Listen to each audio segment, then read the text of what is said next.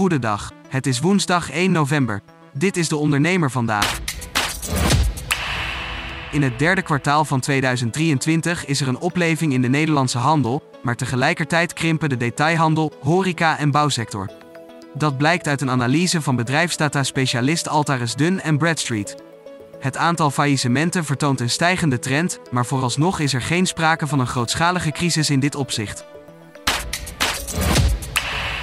Modewinkelketen Shubi verwacht half december een conceptversie van een akkoord met schuldeisers klaar te hebben. Marketingmanager Janneke Schoenmakers laat weten dat Shubi de afgelopen weken een aantal belangrijke stappen heeft gezet.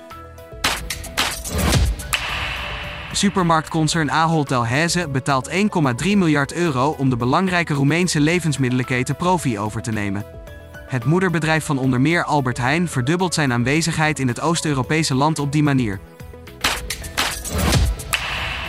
Bedrijven kunnen de overstap van fossiele energie naar elektriciteit beter maken als ze samenwerken in een zogenaamde energiehub. Dat blijkt uit nieuw onderzoek van ingenieursbureau Royal Haskoning DHV.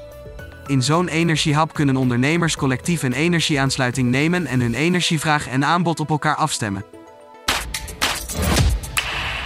Communicatie en internal branding expert Fenna de Man legt uit hoe je ervoor zorgt dat je boodschap rijmt met de kernwaarden van je bedrijf en hoe je je hier vervolgens mee onderscheidt.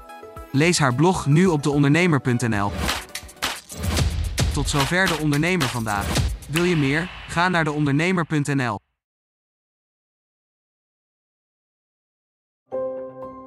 Een stip met een microfoon. Voor een ondernemer die durft te dromen van het grote succes. Een ondernemer die in de spotlight stapt om de vakjury te overtuigen van het gouden businessconcept. Dag David. Hi Ben. Welkom Nick. Christina. Ben je er klaar voor? Ik ben er hartstikke klaar voor. Dan ga ik de klok aanzetten. Ik, Fabienne de Vries, neem jou mee in een nieuw seizoen van Droomstart.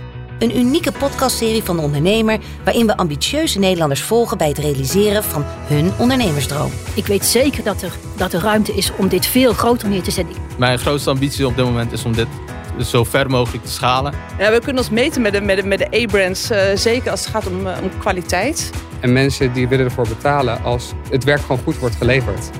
Volg Droomstart in je favoriete podcast-app en mis niets van dit unieke kijkje achter de schermen.